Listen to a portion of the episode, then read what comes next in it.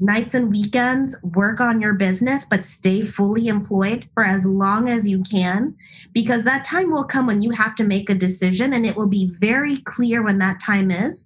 But until you're faced with having to, make a left or a right and really determine the path forward, save as much as you can, reinvest into the business so that you end up owning a larger portion of your company, but you also can make decisions from a centered place versus desperation. Hi, Offscripters. It's your host, Sewa Ajay Pillay, and welcome to episode 144 of the She's Offscript podcast. This is a show where we hear and learn from women who've created unique blueprints for their business success. My hope is that you'll hear their stories and translate their gems into a unique path for yourself. In today's episode, we meet Janice Omadeki, who's the CEO of The Mentor Method. After finding that her male counterparts were getting more concrete mentorship on the golf course than she was receiving at her in-office coffee chats, she set out to solve the gaps in the mentorship process. The Mentor Method's patent-pending algorithm removes the bias in the mentorship process and leverages potential compatibility to find ideal matches. During our conversation, Janice shares how she side hustled for 4 years before going full-time, how she navigated pivoting her business, raising capital, and so much more. Before we hear the rest of Janice's episode, I would love it if you could subscribe, rate, and review our show on iTunes or anywhere you listen to podcasts. This will help to spread the word about our show so amazing stories like Janice's can continue to inspire women looking to launch their own off-script journeys. With that, let's go off-script with the CEO of The Mentor Method, Janice Omadeki. Janice Omadeki, welcome to She's Off Script. Thank you for being here. Thank you for having me. So for anyone who hasn't heard of you, could you share who you are and what you do? I'm Janice Omadeki. I'm CEO and founder of The Mentor Method. We are an enterprise SaaS platform that helps companies build inclusive mentorship programs in under an hour. We developed a patent-pending algorithm that removes the bias in the mentorship process, and we have a customizable framework focused on retention, development, and relationship nurturing so that companies can bolster their employee retention initiatives as well as advancing underrepresented professionals within those companies in a systemic way. That makes me wonder, what was it about your experience with mentorship in corporate America that drove you to build this platform? Not having the right mentors and trying to leverage internal mentorship programs to help me advance in my career, but oftentimes being matched based on surface level parameters like age, race, gender, and never where I wanted to go in my career or my personality or the types of people I would get on well with to learn from and sort of build that mentor relationship. And so after being matched and after going through lackluster programs, really realized that chemistry is a big component to a lasting mentor relationship, and not being seen as a checkbox is also something that should just happen, but sometimes that's not always the case. And so that was really the nexus and the catalyst for developing the Mentor Method when I was a manager at PwC. Now you run a company that this is your bread and butter. I wonder, when you approach companies with your proprietary algorithm and this platform, what has been their response to it? Where has this been? And where was this early in my career? Which is exactly what I think of sometimes too. Like, this was built for the Janices, if you will, the high-performing, overachieving, highly ambitious professional that did not come from a background where they can leverage a professional network, because not everybody has that, right? I, as a first-generation American whose parents immigrated from the Congo, a lot of our family was overseas and not in a space where introductions to the next job or a great internship or promotion could have been leveraged.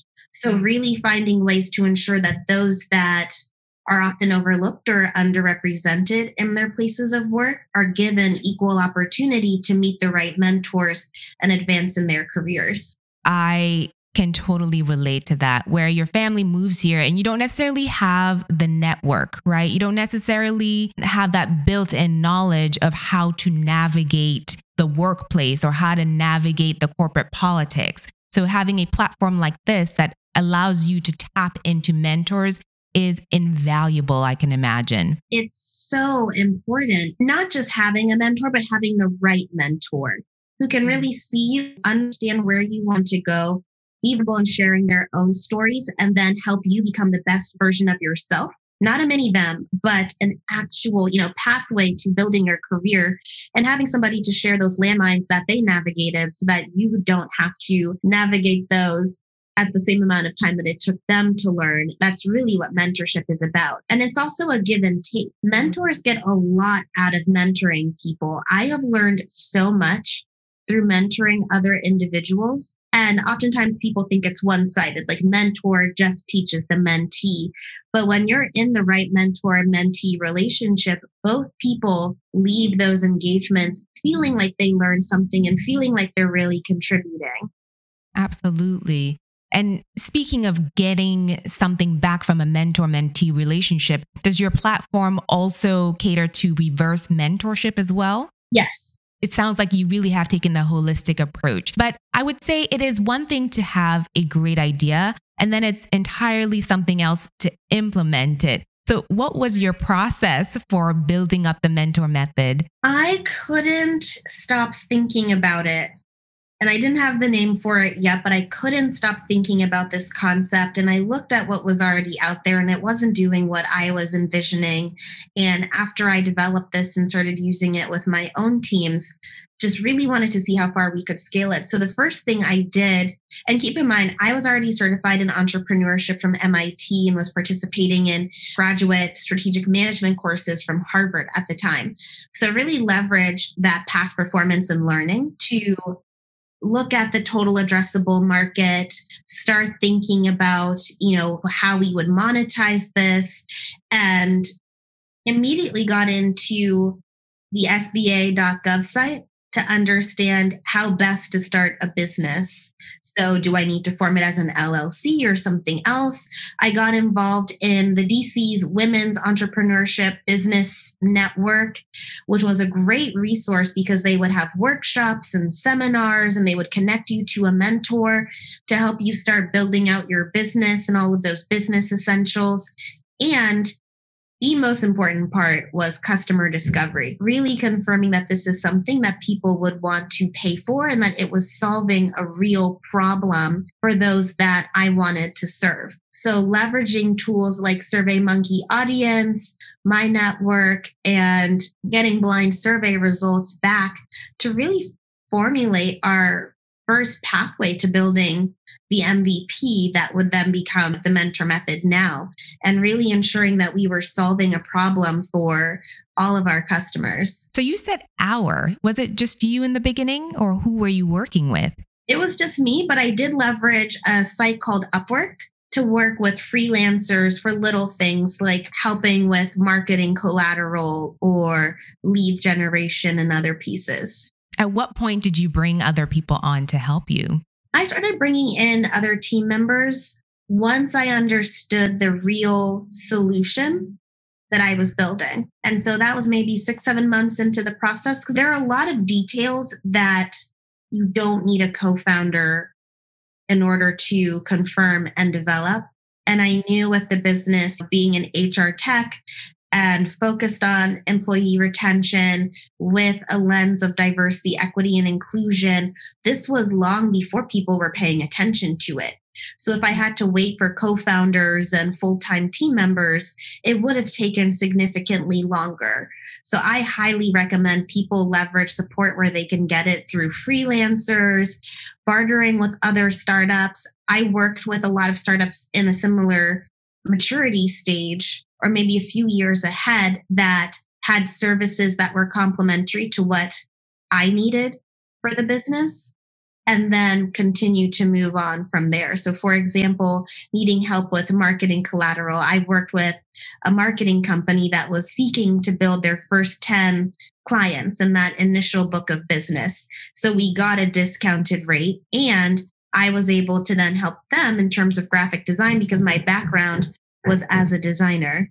That is a great way to go about it. But I wonder, when it comes to actually building the bones and the structure of a technology company, would you recommend leveraging an early stage company or early stage tech for that?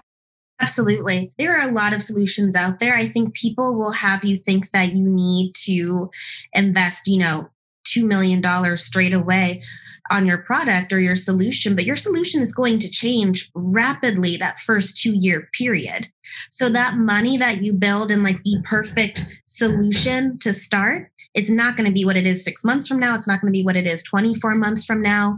So that always changes. I'm glad you mentioned that your product did change so drastically within that first 2-year period. So could you walk us through the iterations that the Mentor Method has gone through? Absolutely. So we started off as a consumer platform, matching women to mentors outside of their place of employment, and then pivoted to potentially like a recruiting play where people could match to potential employers. And then finally, where we are now, our pivot to enterprise, which we launched in 2017, which is what I described previously in terms of matching talent to mentors internally to help with retention, engagement, and the promotion and advancement of underrepresented professionals. What drove your decision to move from, because those are drastically different models? The research. My whole goal and my number one obsession is delivering value to our customers.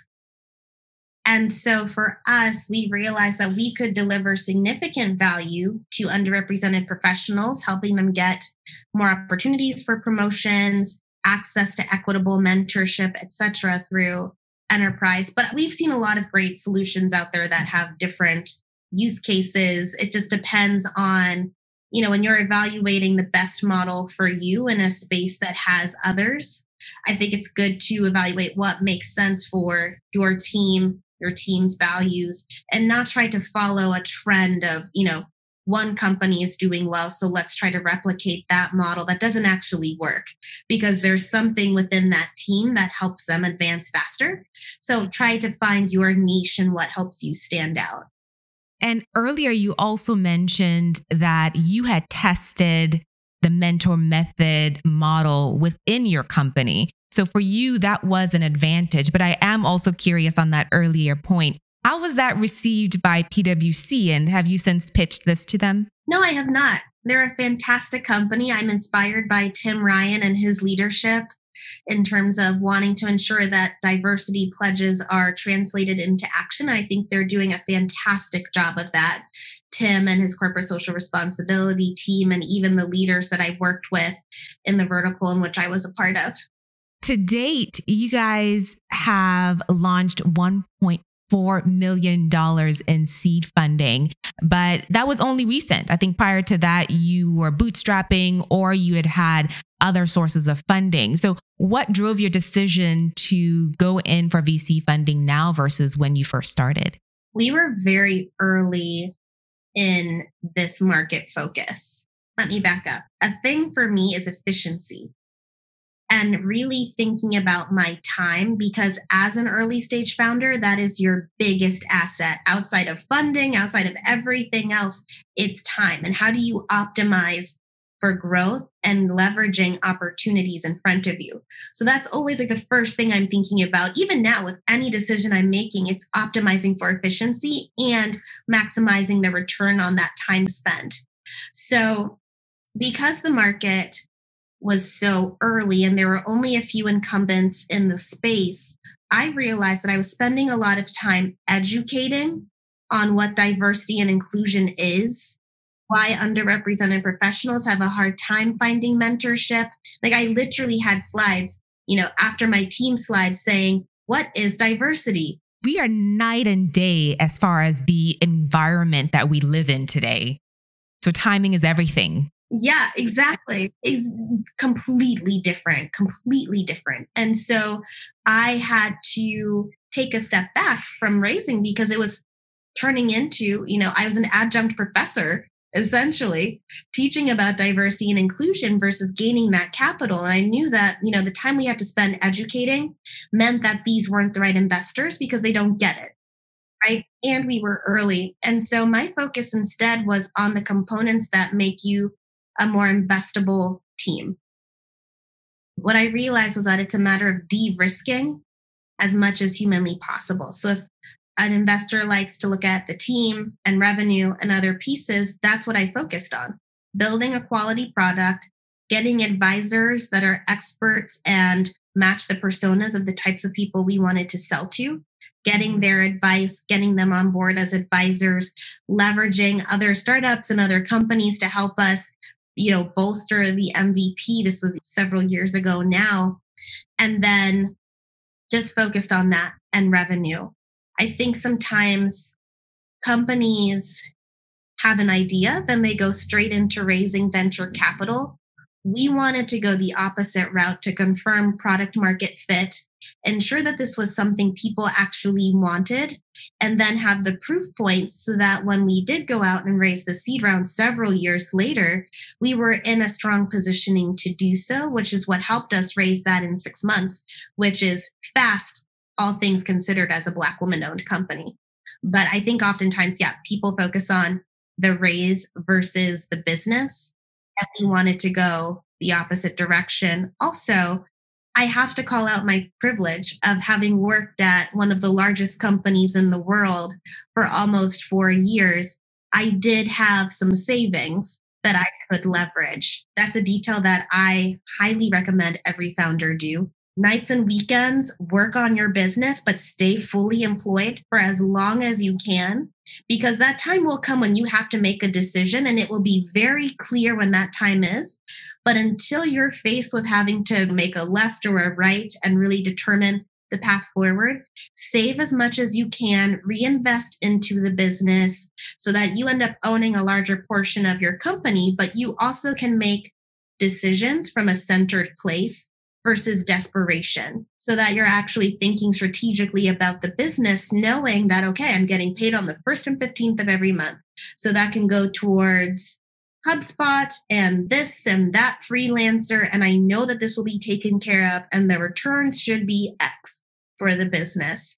That's something that I'm very grateful that I had the opportunity to do. And I know not everyone has that. So I always like to call out just the privilege of having worked for a large management consulting company to help us bootstrap.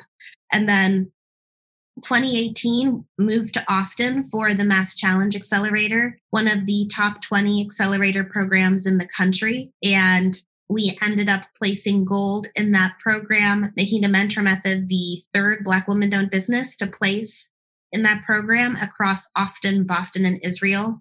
So that gave us some funding. Arlen Hamilton was our first investor. We're part of her Portfolio 100. So we received funding that year too. It was like a 4-month span. It was Backstage Capital, Mass Challenge, and then we ended up getting funding from Capital Factory.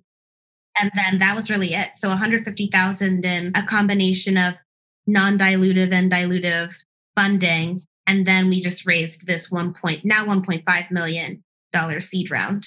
So when you raised that initial 150, that was quite an injection of money in a short period of time. What did you spend it on? The product and team, and making sure that we were solidifying ourselves in the market through bolstering our product market fit. If you have a solution that people don't want, then it's really just a very expensive hobby. And so I wanted to make sure that the Mentor Method, again, it always goes back to solving a critical problem. If you're not solving a problem, then people don't want to buy it, whether that's something consumer or CPG or a tangible phone case, whatever it is, it's solving a problem and you want to be the expert at solving that problem. So that's what I focused time on, in addition to team building right after getting that funding. So you mentioned that you did move to Austin in 2018. So after starting your business in the DC metro area, you moved. And at that point, I'm guessing it was you and maybe, as you said, some contractors. But in hindsight, what would you say it takes to successfully move a business as a CEO? Moving and making sure that the people you bring on board are aligned with you from a values perspective. Those are the biggest pieces, because startup land is very hard. And one day it's great. Next day there are challenges and you solve those challenges. And it's amazing. I absolutely love it. But there's a lot of uncertainty. So for me, the uncertainty that came with moving to Austin, I was only supposed to be there for 4 months. So I knew that going in for Mass Challenge, I was like, okay, we have 4 months. And if it doesn't work out, I can still go back to DC and it's not a problem. I hadn't sold my home yet.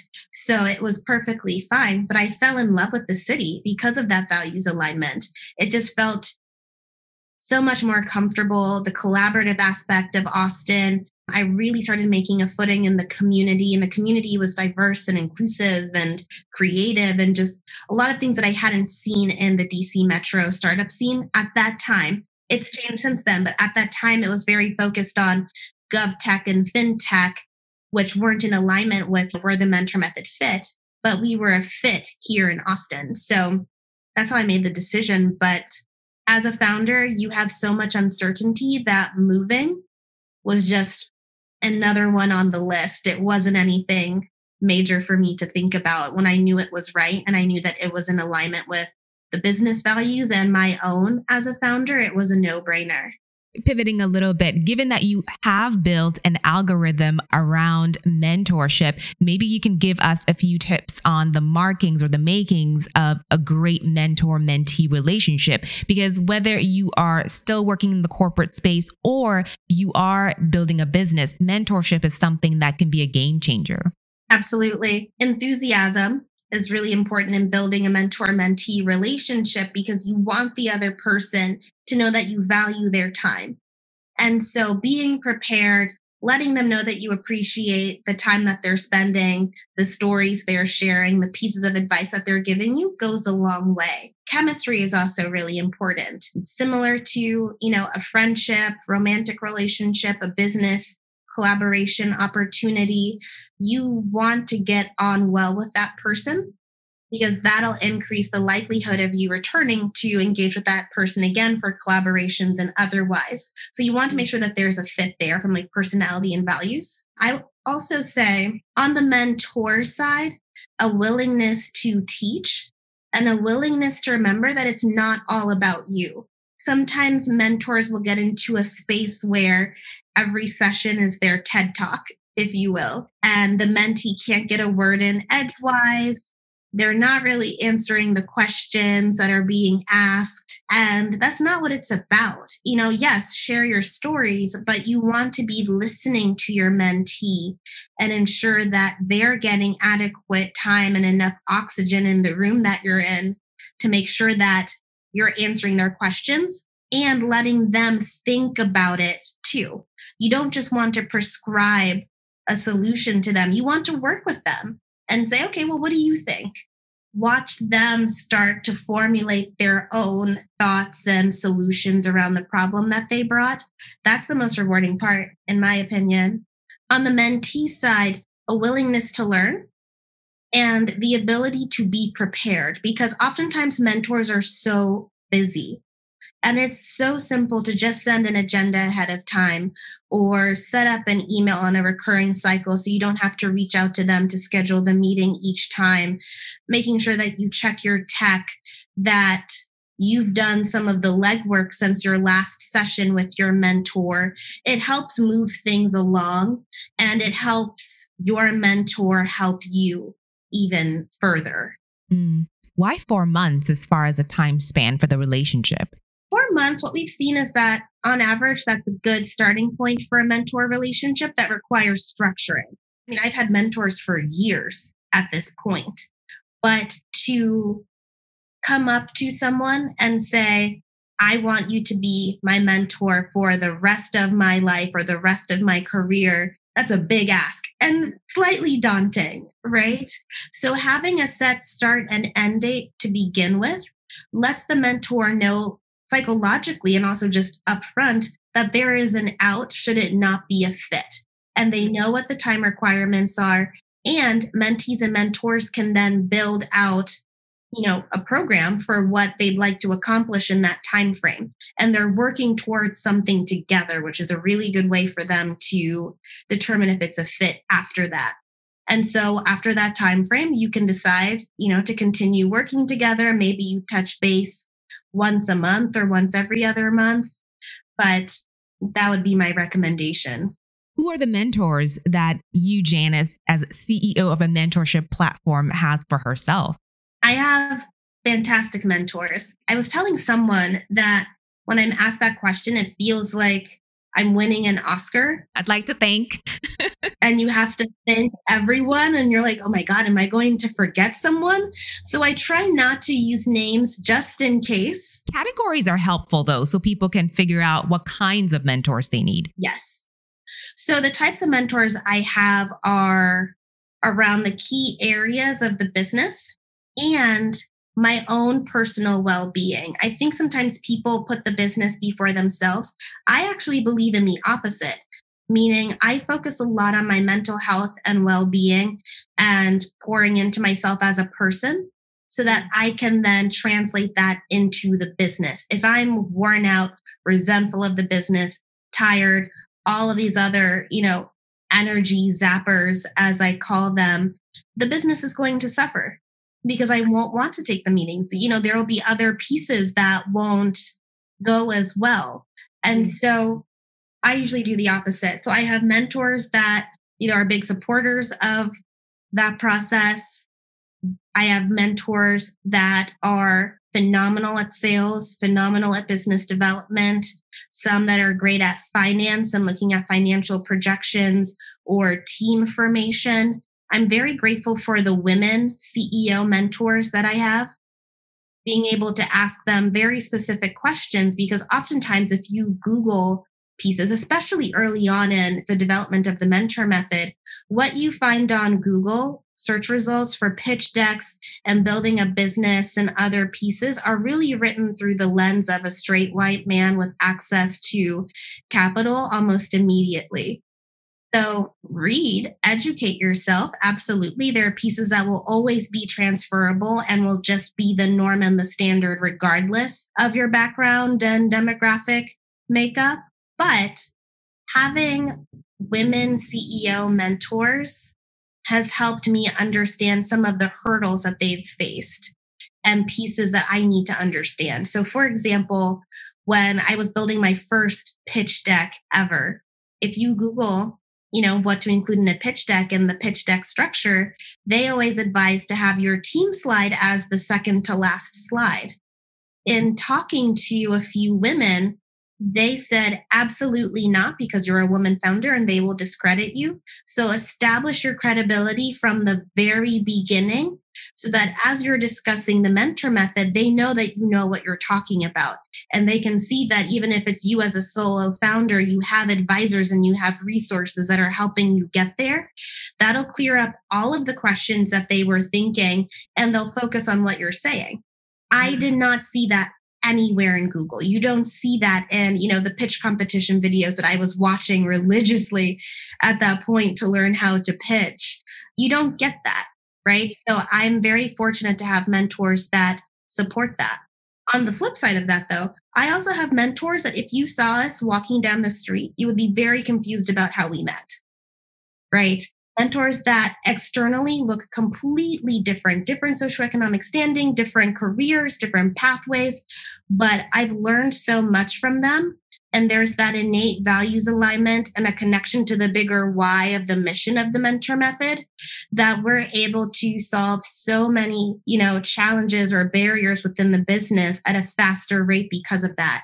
So I took the approach of not ruling anyone out unless they weren't in a values alignment with me from the beginning, because if we're not in alignment from the beginning, we're just not going to work. And I don't need to spend the time trying to force it to work, but was definitely open-minded in terms of the types of mentors and didn't put pressure on those relationships to evolve. It just sort of happened organically through either an accelerator program or through a warm introduction or another pathway to gaining access to these individuals. And then when it came time to really formalize it as a mentor relationship, we would have that conversation then. I love that. For anyone who's listened to you and really wants to be able to cheer you on throughout your journey, or in fact, get onto your platform, where can we find you and how can we support? Yes, if you're working for a company that you believe would benefit from leveraging the Mentor Method's inclusive mentorship solution, just send me an email, janice@thementormethod.com. Great. Thank you so much for sharing your story and your lessons learned. It's really going to help someone out there. Thank you. Hi, Offscripters. I'm so glad you made it to the end of this episode. If you found this show helpful, please pay it forward by sharing us with your network and leaving us a review on Apple Podcasts. Between episodes, you can find us on Instagram. Our handle is @She'sOffscript, or you can catch up on past episodes at she'soffscript.com. All right, with that, we'll see you right back here next Thursday for another episode. Bye.